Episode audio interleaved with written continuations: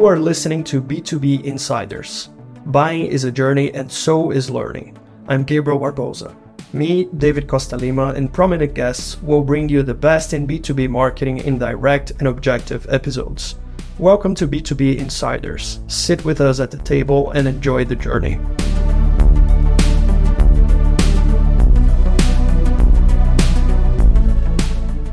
Hi everyone, I'm Gabriel Barboza. This is B2B Insiders. We have a very special episode today. We are recording with Chris Walker, which is, you know, for many, many people, it's not even a person that needs introductions, but he's an innovator and a challenger of the current B2B reality in marketing and sales.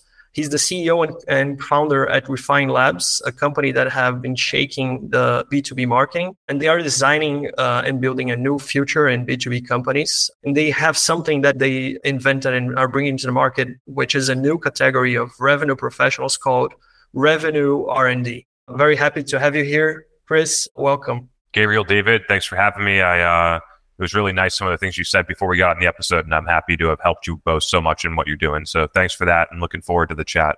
All right, lovely. Um, yeah, it's a pleasure to be here with you, Chris. Well, my name is David Costalim. I'm a co-founder of B2B Insiders with Gabriel. We have uh, have this B2B community here in Brazil. So let's jump into the content, right? Um, Chris, the first question I think you'll be, what did it click to you that demand gen should be the thing and not lead gen? When exactly is that something that happened that makes you start to think? How is this history between the demand gen for you? Yeah, in uh, from 2016 to 2018, I worked at a pretty mature company that raised a Series D and was on the way to an eventual IPO. And that company thought differently about marketing than a lot of regular venture funded companies in the sense that I had a lot of time and space. They didn't expect anything from marketing. This company wasn't expecting 30% of pipeline from marketing. So the bar was basically zero. So I had a ton of space and time to go and figure things out and do things. And I figured out when you think long term and you understand your customers, you do these things, you can show how it drives significant business results over a long period of time. And that company IPO'd and I went into another job and it was a series A company with 20 people that had over hired salespeople and my first week, they're like, we need as many MQLs as possible. Go get them. And I got 516 MQLs in two weeks and we closed zero deals from it. And that was when I recognized, that was 2018 when I recognized it, that you, you can't just go on to LinkedIn and Facebook ads and pump up MQLs and expect that your SDRs and your sales team are going to close those deals. And at that point, we were selling a 2K a year transactional deal. And when you think about going and doing that and selling to Walmart or your enterprise or even your commercial and mid market segment, you're going to fail that way.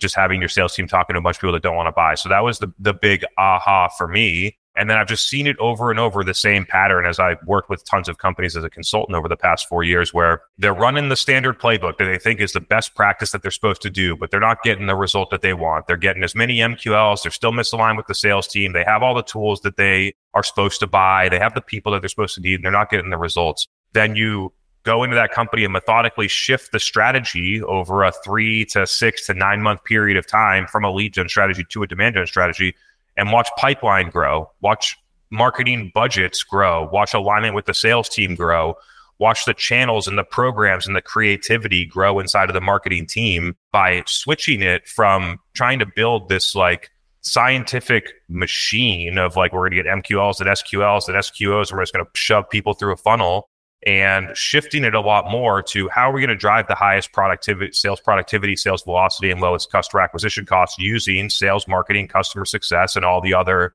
you know tools and resources we have within the go-to-market team.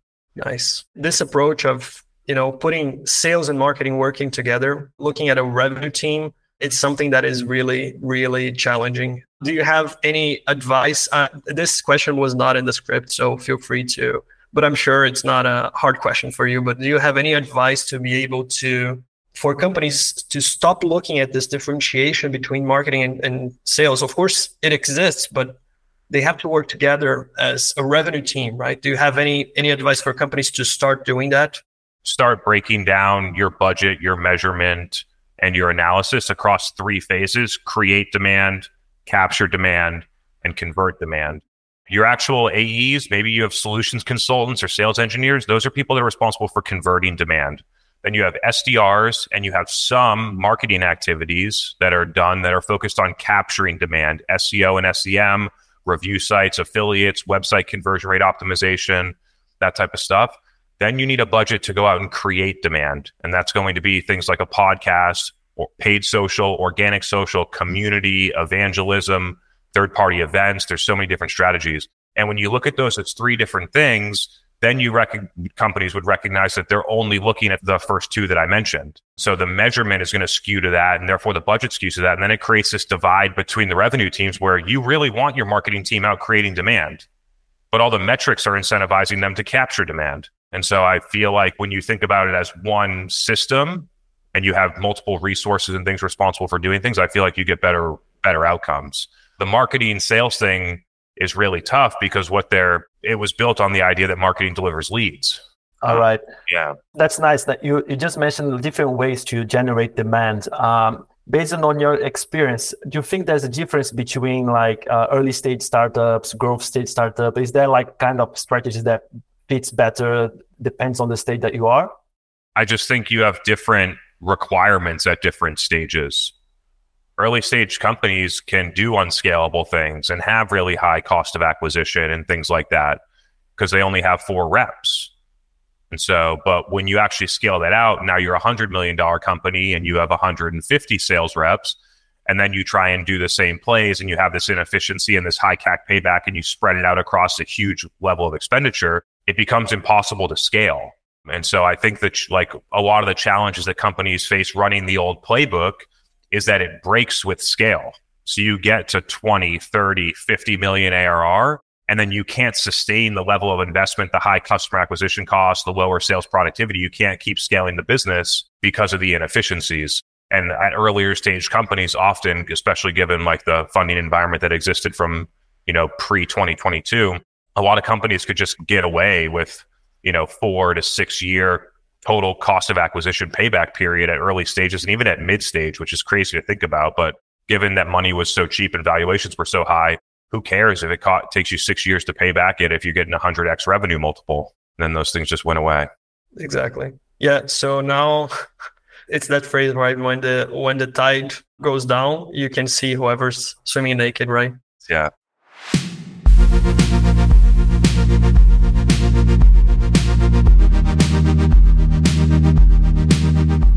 So still in that topic i mean that topic connects the the marketing and sales topic connects to attribution right? Because basically all of those metrics that are marketing this is marketing metrics this is sales metrics. The idea of those metrics especially us in marketing that you know we have the higher budgets especially for paid media for us to you know be able to attribute something for whatever we are actually investing in and see if that's effective, right? So when we create this new revenue team, how do you think it's the best way for us to still have some kind of attribution and make sure that things are actually working and we are investing in whatever it's it's actually working, right? By segmenting your go to market engine based on intent levels of the accounts that you target that recognizing that one or 2% of your total addressable market is ever actively buying. It could be lower, it could be higher depending on the category, but let's just say around one or 2% that are actively buying. That's where you're deploying SDRs and BDRs. That's where you're deploying performance media for retargeting. That's where you're running Google ads and SEO and investing in Capterra and all the different stuff that companies do for the one or 2% that are buying right now and then you got to have you have to have a budget and you have to have an engine to drive the to educate and drive the other 98% of people that could be your should be your customer and your your TAM to want to have a consideration of your product right? So that is a education and awareness level that's getting them onto your website that's having them understand other customers that are working with you how the product works what category it fits in how you all see the world and where it's going what business challenges it solves, what key metrics it moves. Um, and yeah, I think you just have to you have to have the rest of the market knowing those things. And I think that it should be an always on engine. Um, and recognizing that if you're not doing that stuff at the beginning, then you're going to be battling over the one or two percent forever. And you're hoping that someone else makes the market bigger than you. You're hoping that Gartner makes it bigger, or one of your competitors that's ahead of you makes the market and you try and steal some of their market share or that word of mouth is going to and product virality is what's going to make the market so much bigger. But in reality like using your own marketing to deploy your message to your best fit customers is by far the best way to, to create demand and grow a market. So that's what i would do. Well, that's quite interesting. I, I, I, talk a lot with Gabriel about the you have the demand that it's generated in a natural way that, that's not driven by you or by your company, and you have your own demands and that makes the, the total difference in the in the sales cycle, for instance. So, do you think that the, the self attribution that you talk quite a lot uh, in your content, do you think this is the key way to try to measure in a, a, bit more depth that how the, the accounts are actually getting to know you because when you look just just like Gabriel said, when you look just for the the regular attribution, the last touch attribution, you're always gonna be focused on the on the capturing demand, but not necessarily generate demand. How how do you see that the self attribution in this universe? Yeah, I think self reported attribution is a free, easy to implement way to get key insights that companies don't have right now directly from their customers at exactly the time that they convert. It's a very obvious thing to put in there. And is it perfect? No. But is there $150,000 attribution setup that they buy and spend three months implementing and things like that perfect? Not at all either. So it just gives you an extra data point to have as an input that covers a lot of things that are typically on demand capture. I did agree with your point between the idea of organic market demand, organic things that happen that are outside of your control, versus what I call earned demand, the demand that you actually create for the market. And then wanting to have the pie chart of how much how that demand's coming into your business be mostly coming from things that you drive yourself, right? When people come into our form, we probably have like somewhere between 40 and 60 inbound meetings a month with good fit customers. And like 40% are coming from our podcast, 40% are coming from LinkedIn, like less than 3% come from Google. So, like, we have a, most of the people that are coming in, we have total control over our own demand. It's not like a lot of companies get word of mouth and other things that, that are difficult to sort of like pinpoint and harness and control. And so, I think it's a key point there.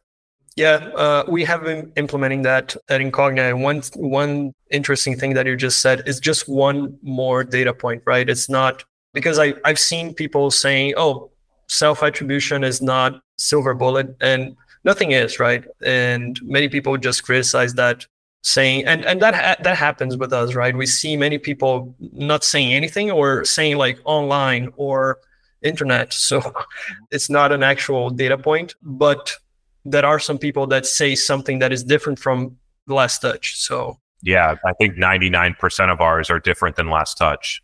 Yeah. So yeah. different views. It's not, it's not that one's right and the other is wrong. It's that one, they're telling you two different things. The buyer's telling you typically how they heard about you or what was the most impactful channel.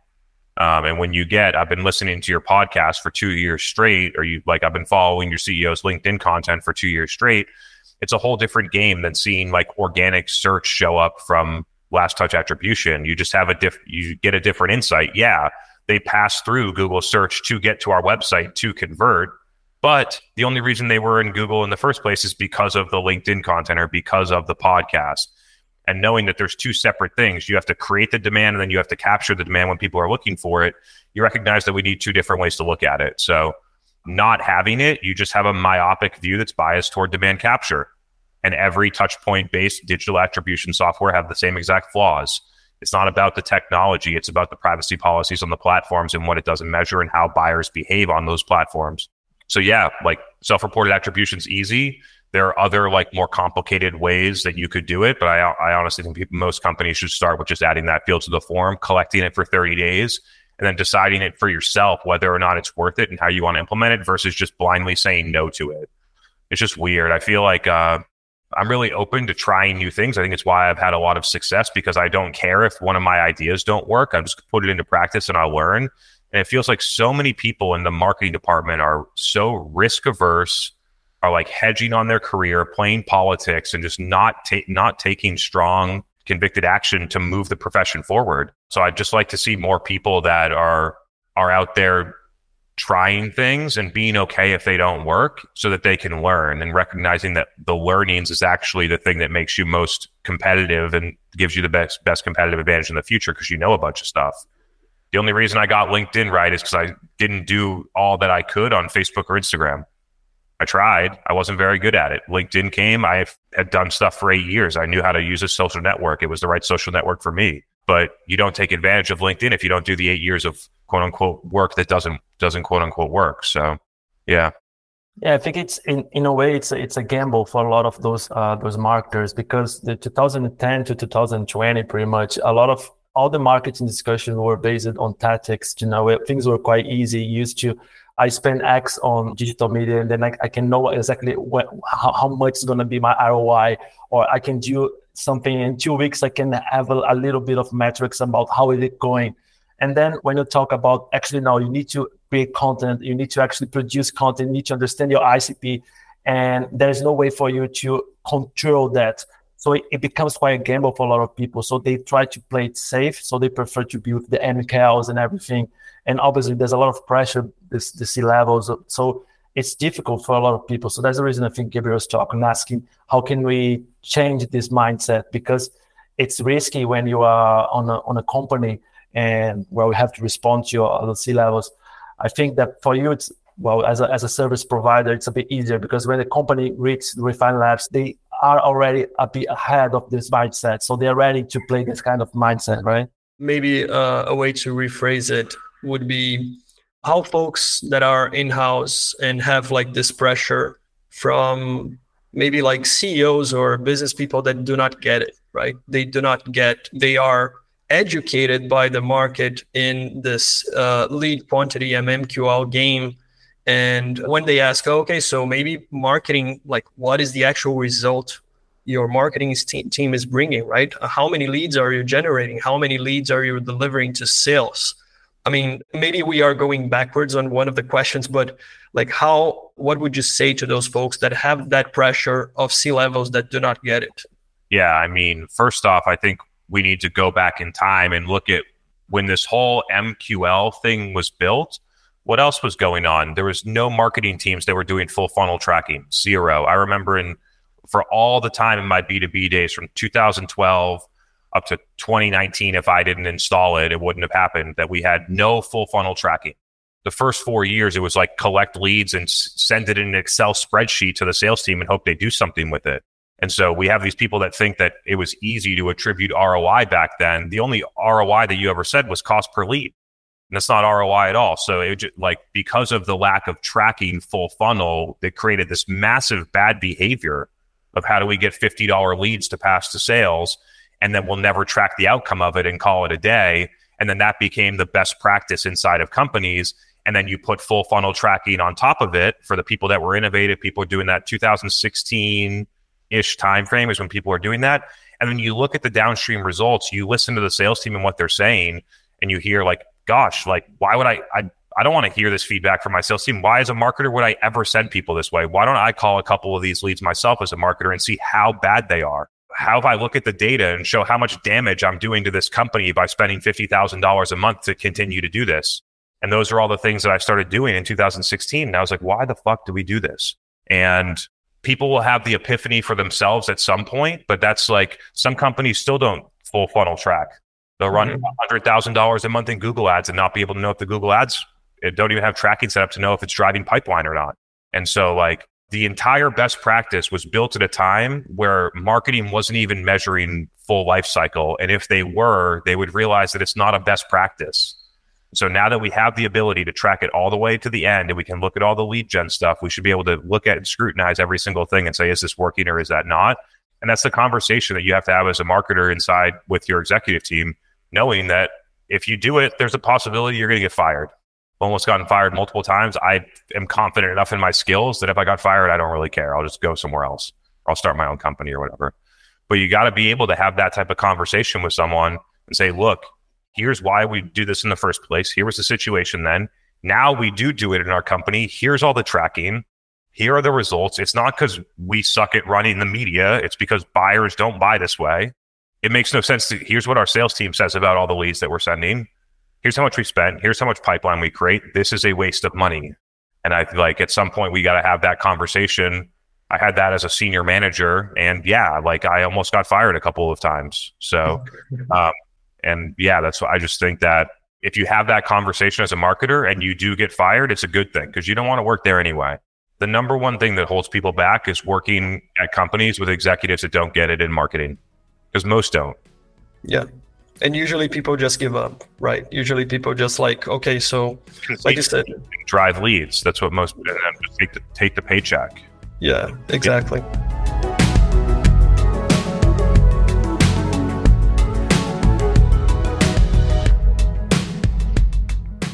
so one thing that you, you mentioned the, the word funnel a few times and here I'm, i'll ask you a question that it's something that you probably i don't know maybe you, you thought about it for sure but maybe we introduced something that that is i don't know kind of new in a way because it, it didn't actually exist but we started speaking for the last six months about this journey that is not a non-linear journey right? It's not only and a, few people that look at new inbound, which is this concept that we are speaking about, they try to compare only because it's a flywheel to uh, HubSpot's flywheel, which is actually linear, right? It's only the same in shape because it's a flywheel, but new inbound, we are speaking about education, trust, qualification in a way that people can start their journey anywhere. They can send an email to the CEO because they trust the CEO and say, I want to buy from your company, right? Do you think that, how does that strike you? Do you think that makes sense for companies to like abandon the funnel mindset and work with a mindset that is like a non-funnel and non-linear mindset, regardless of what the image looks like? Yeah, regardless of whether it's a flywheel or something else, I like the thing that I think is broken with the traditional funnel is how companies try and shove people through it. I really think that's what's broken. They treat you like you have a market and there would be a natural flow of people buying, and you try and artificially inject things to make people go faster, just creates tons of inefficiencies and friction with buyers. I tend to look at if you're looking at net new acquisition only, let's exclude expansion and advocacy and all that stuff for right now. I think net new acquisition, like it's not really a funnel. I think it's binary. You have buyers that are not in market to buy, and you have buyers that are in market to buy. And knowing that a lot of people will not be in market and then go in market and then go backwards and then come back in and start looking at your website and then talk to their you know colleagues and then go backwards and not come inbound to you and not respond to your cold email and just keep going. And they can be flexing through not showing any intent to showing intent across the buying group and can go back and forth between those two things. And I think just looking at it that that simply would be a good thing for companies. And we're going to have a motion to do things to have tactics and things for people that are in market to buy for accounts that are in market and showing intent and then we're going to have a bunch of tactics for people all the companies that aren't and so i i personally think that would be a uh, like a simple way to do it. A, a, flywheel concept works great. If someone's not in market, you need to educate, you need to build trust. So those things are sort of implied. Like, so just so to finish, so uh, do you think what are the three crucial elements that a demand generation professional if he should be focused on today, you think like in my thought from now on? The main like elements, anyone working with demand gen, like what are the th- three things that people should like think about and execute on those those three things? um, understand customers better than anybody else in the company, qualitative market research, quantitative market research, talking to customers, things like that. Being able to build Salesforce reports and look at data and look or Power BI tool and be able to analyze key data across the entire revenue engine, not just your attribution software or your leads, across the entire revenue engine, and then pull insights out and then tell stories around those insights while com- why companies need to make certain decisions. So it's not just about building the report. It's really about the interpret the analysis of the report, identifying why are these things important, communicating what's happening and what we should do about it to the executive team in a compelling way, and then taking action. That is like it's not happening from the RevOps team right now. So I think that's a good a good opportunity. And then third, I think that you have to become educated and strong on how to produce uh, dark social content through paid or organic. You don't have to be the host. You don't have to be like me. You don't have to be the host of the podcast. You don't have to go on guests. You don't personally have to speak at the events, although I think it's good for your career and things like that. but you got to know how to produce the show. You need to know how to strategize around the topics. You need to know how to orchestrate the distribution. You need to know how to measure it. I think that like those skills are some of the most critical right now for success. All right. So, uh, Chris, well, I'm not sure if uh, Lexi told you, but uh, today is my birthday. I'm turning 39 and it has been a gift to actually uh, record this with you. So super, super excited, and maybe one of the best gifts I've got. So thank you very much. And is there anything that you want to to say about Refine Labs? How people can find you guys? How people can find you, Chris Walker? Yeah. First off, thanks, man. Happy birthday um, yeah, people that want to check it out, uh, the Revenue Vitals podcast is a great thing to check out about how we how we think about B two B marketing and go to market.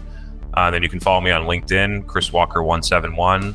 Um, I think those are probably the two places to get me. And then yeah, if you want to send me a DM, like LinkedIn can work. I, I respond to Instagram DMs as well. So wherever you th- you ever works best for you, feel free to connect with me there. All right, uh, Chris, thanks a lot for your time. It was a really honor. It was the first time that we uh, doing this podcast in English. So I think there's a couple of things. But anyway, thanks a lot for, for your time. Sorry for anything. It was just the first time that we're actually adjusting that. But as Gabriel said, it's, it's a really honor for us. So, well, thanks a lot again. Thanks, guys. It was fun. I hope you enjoyed this episode of B2B Insiders. Help us measure our work. Be sure to rate this podcast in your player. It's very important to us. For more content, follow us, Gabriel Barboza and David Costa Lima on LinkedIn. The links to our profiles are in the episode description.